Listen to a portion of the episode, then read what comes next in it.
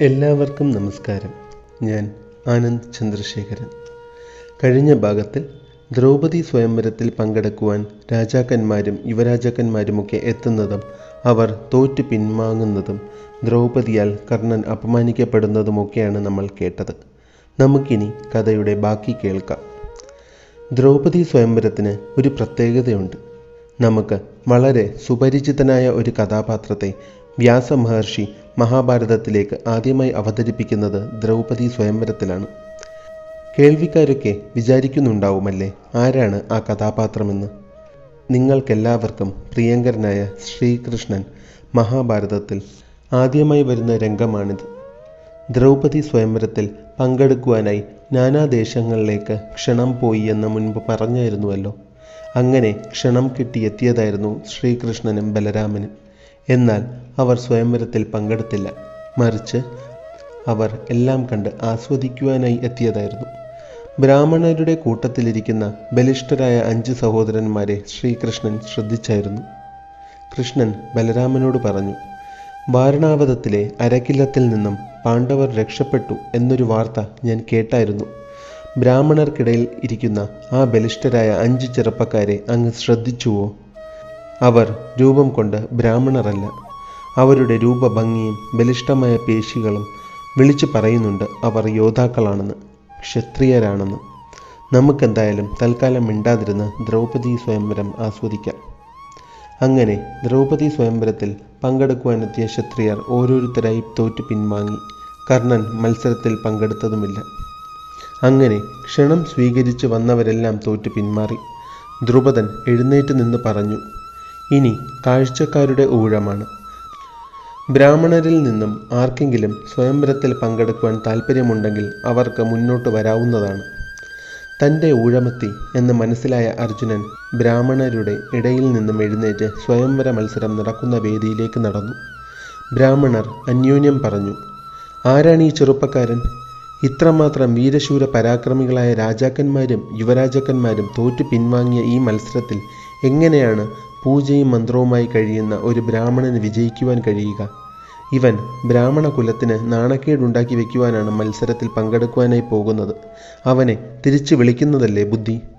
മറ്റു ചിലർ പറഞ്ഞു ക്ഷത്രിയന്മാർ തോറ്റുപോയ സ്ഥലത്ത് ബ്രാഹ്മണന്മാർക്ക് വിജയിച്ചുകൂടാ എന്നൊന്നുമില്ലല്ലോ. ആ ചെറുപ്പക്കാരൻ ആരായാലെന്താ? അവൻ ശക്തിശാലിയാണ്. ആത്മവിശ്വാസത്തോടെ സിംഹത്തെപ്പോലെ നടന്നു നീങ്ങുന്ന അവൻ ഈ മത്സരത്തിൽ വിജയിക്കുക തന്നെ ചെയ്യും. ബ്രാഹ്മണർക്കിടയിൽ നിന്നും അർജുനനെ അനുകൂലിച്ചുകൊണ്ട് ആർപ്പുവിളികൾ ഉയർന്നു. അർജുനൻ നിഷ്പ്രയാസം ഭാരമേറിയ ആ വില്ല് എടുത്തുയർത്തി. കാഴ്ചക്കാർക്ക് മനസ്സിലാവുന്നതിന് മുന്നേ തന്നെ ഞാണ് കെട്ടുകയും ലക്ഷ്യത്തിലേക്ക് അമ്പെയ്യുവാൻ തയ്യാറായി എണ്ണപാത്രത്തിലെ പ്രതിബിംബം നോക്കി ഇരിക്കുകയും ചെയ്തു. സദസ് നിശ്ചലമായി. ആ യുവാവ് വിജയിക്കുമോ? ക്ഷത്രിയർ തോറ്റയിടത്ത് ഈ ബ്രാഹ്മണൻ ലക്ഷ്യത്തിൽ അമ്പെയ്യുമോ? എല്ലാവരും ശ്വാസമടക്കി പിടിച്ചിരുന്നു. അർജുനൻ ലക്ഷ്യത്തിലേക്ക് അമ്പെയ്തു. അമ്പ് മുകളിൽ വട്ടം കറങ്ങിക്കൊണ്ടിരുന്ന മീനിന്റെ കണ്ണിൽ തറച്ചു കയറുകയും മീനിന്റെ ശില്പം നിലംപതിക്കുകയും ചെയ്തു. അതെ അർജുനൻ സ്വന്തമാക്കിയിരിക്കുന്നു. പാഞ്ചാല ദേശത്തെ സൗന്ദര്യ ദേവതയായ ദ്രൗപതിയെ എങ്ങും ആഘോഷങ്ങളും വിജയാരവങ്ങളും മുഴങ്ങി. ബ്രാഹ്മണർ സന്തോഷം കൊണ്ട് തുള്ളിച്ചാടി. തങ്ങളുടെ ഇടയിൽ നിന്നൊരു യുവാവ് വിജയിച്ചിരിക്കുകയല്ലേ? ക്ഷത്രിയർ പരസ്പരം ദേഷ്യത്തോടെ പിറുപിറുത്തു. എല്ലാം കണ്ടുകൊണ്ടിരുന്ന കൃഷ്ണൻ ജ്യേഷ്ഠനായ ബലരാമനോട് പറഞ്ഞു ജ്യേഷ്ഠ എന്റെ സംശയം ശരിയാണെന്ന് തോന്നുന്നു. ഇത് ബ്രാഹ്മണവേഷം ധരിച്ചെത്തിയ കുന്തിപുത്രൻ അർജുനൻ തന്നെ. മറ്റാർക്കും ഈ മത്സരം ഇത്ര നിസ്സാരമായി വിജയിക്കുവാൻ സാധിക്കുകയില്ല. ഇതേ സമയം മറ്റ് രാജാക്കന്മാരും ക്ഷത്രിയന്മാരും കൂട്ടം കൂടി സംസാരിച്ചു തുടങ്ങി. സ്വയംവരം ക്ഷത്രിയർക്ക് വേണ്ടിയുള്ളതല്ലേ? ബ്രാഹ്മണർക്ക് എങ്ങനെ പങ്കെടുക്കുവാൻ കഴിയും? തന്റെ മകളെ ഒരു ബ്രാഹ്മണന് വിവാഹം കഴിച്ചു നൽകുന്നതിലൂടെ ദ്രുപദൻ നമ്മളെ ക്ഷണിച്ചു വരുത്തി അപമാനിക്കുകയാണ് ചെയ്യുന്നത്. ഇത് നമ്മൾ സമ്മതിച്ചുകൂടാ? നമ്മളുടെ മുന്നിൽ വെച്ച് അങ്ങനെ ഒരു ബ്രാഹ്മണൻ ദ്രൗപദിയെ സ്വന്തമാക്കണ്ട. ബ്രാഹ്മണരെ കൊല്ലുന്നത് പാപമാണ്. നമുക്ക് അഹങ്കാരിയായ ദ്രുപദനെ ഒരു പാഠം പഠിപ്പിക്കണം. നമ്മളെ വിളിച്ചു വരുത്തി ഇപ്രകാരം അപമാനിച്ചതിന്.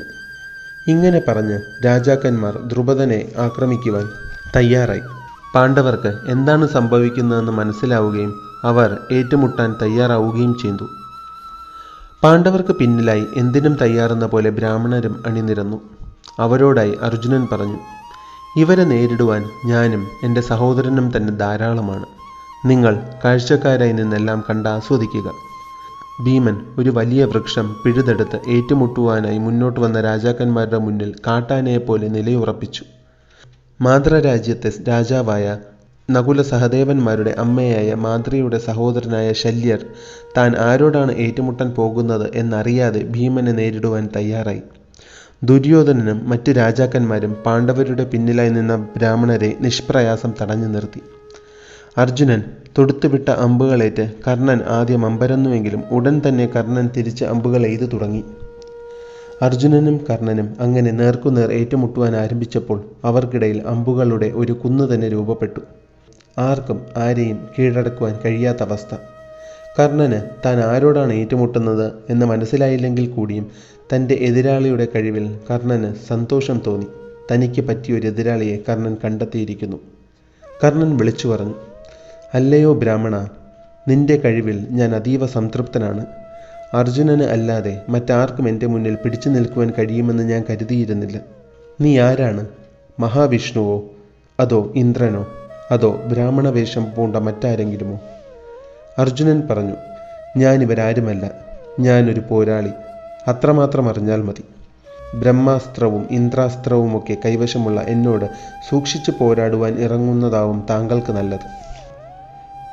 ഇത് കേട്ട് കർണൻ ഏറ്റുമുട്ടൽ തുടരാതെ പിന്തിരിഞ്ഞു. ബ്രഹ്മാസ്ത്രം സർവസംഹാരിയാണ്. ആരാലും പിടിച്ചു നിർത്തുവാൻ സാധിക്കാത്തതാണ്. ആ യുവാവിനെ പ്രകോപിപ്പിച്ച് അവൻ ഗത്യന്തരമില്ലാതെ ബ്രഹ്മാസ്ത്രം ഉപയോഗിച്ചാൽ അത് സർവനാശത്തിന് കാരണമാവും. അതുകൊണ്ട് കർണൻ പിന്തിരിഞ്ഞു. ഇതേ സമയം ഭീമൻ ശല്യരെ മല്ലയുദ്ധത്തിൽ കീഴടക്കി നിലത്തേക്ക് വലിച്ചെറിഞ്ഞിട്ട് നിൽക്കുകയായിരുന്നു. രാജാക്കന്മാർ അന്യോന്യം പറഞ്ഞു ആരായിരിക്കും ഇവർ? കർണനോട് ഇഞ്ചോടിഞ്ച് ഏറ്റുമുട്ടി നിൽക്കുവാൻ അർജുനന് മാത്രമേ കഴിയൂ. അർജുനൻ തന്നെ ആയിരിക്കുമോ ഇത്? അങ്ങനെയാണെങ്കിൽ പിന്നെ വാർണാവതത്തിൽ അരക്കില്ലത്തിൽ അവർ മരിച്ചു എന്ന വാർത്തയോ? അന്ന് അരക്കില്ലത്തിൽ നിന്ന് ഒരു സ്ത്രീയുടെയും അഞ്ച് ആണുങ്ങളുടെയും കത്തിക്കരിഞ്ഞ ശവശരീരം കണ്ടെത്തിയത് പിന്നെ ആരുടേതായിരിക്കും? ഒന്നും മനസ്സിലാവുന്നില്ലല്ലോ.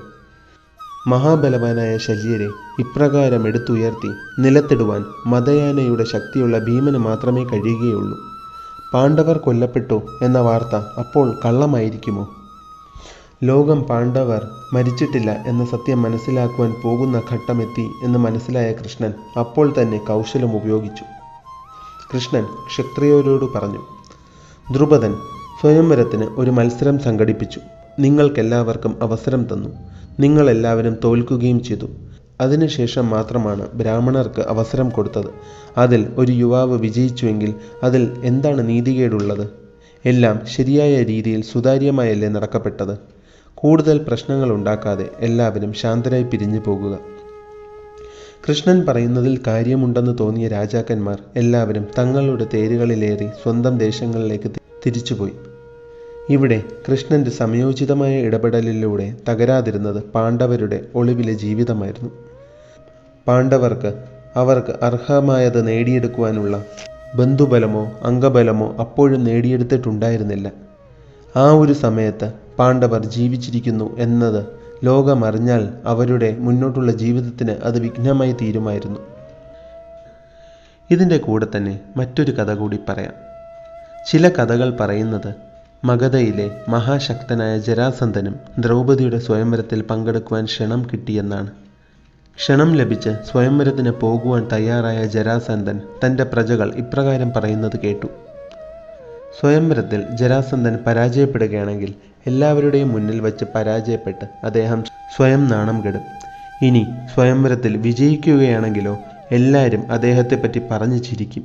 ഇത്രയും ചെറുപ്പക്കാരിയായ ഒരു പെൺകുട്ടിയെ ഭാര്യയാക്കുവാൻ ലജ്ജയില്ലേ എന്ന് പറഞ്ഞു. ജനങ്ങൾ ഇപ്രകാരം പറയുന്നത് കേട്ട് ജരാസന്ധൻ ദ്രൗപദിയുടെ സ്വയംവരത്തിൽ പങ്കെടുത്തില്ല എന്നതാണ് കഥ. ജീവിതത്തിൽ ചില സന്ദർഭങ്ങൾ അങ്ങനെയാണ്. എന്തു തന്നെ സംഭവിച്ചാലും നമുക്ക് വിജയിക്കുവാൻ കഴിയില്ല. നമ്മൾ ജയിച്ചാലും ലോകത്തിന് മുന്നിൽ അതൊരു തോൽവി തന്നെയായിരിക്കും. എല്ലാവർക്കും ഈ ഭാഗം ഇഷ്ടമായെന്ന് കരുതുന്നു. മഹാഭാരതത്തിന്റെ ബാക്കി ഭാഗം അടുത്ത ഭാഗത്തിൽ കേൾക്കാം. എല്ലാവർക്കും നന്ദി.